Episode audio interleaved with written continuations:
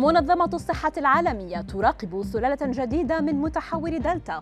ضعيفو المناعة قد يحتاجون جرعة رابعة من التطعيم ودراسة تحذر من مخاطر الوجبات السريعة. أبرز أخبار الساعات الأربع والعشرين الماضية في دقيقتين على العربية بودكاست. قالت منظمة الصحة العالمية أن السلالة الجديدة من متحور دلتا وراء ارتفاع إصابات كورونا موضحة أن السلالة الجديدة من دلتا تضم ثلاث متحورات من الفيروس. كما ذكرت المنظمة الدولية أنها تراقب سلالة جديدة من متحور دلتا خاصة بعد اقتراب وفيات كورونا من خمسة ملايين.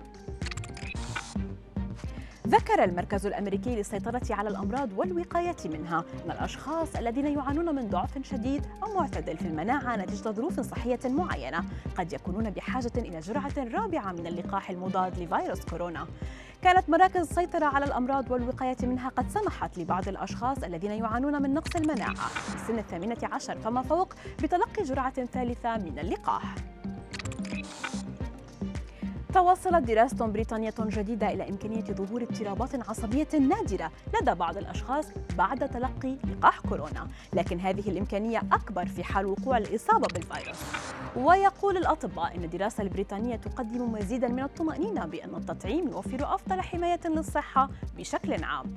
وفحص الباحثون سجلات هيئة الخدمات الصحية البريطانية والتي تضم 32 مليون شخص في إنجلترا لتقييم أي أحداث سلبية نادرة مرتبطة بتلقي لقاحات كوفيد.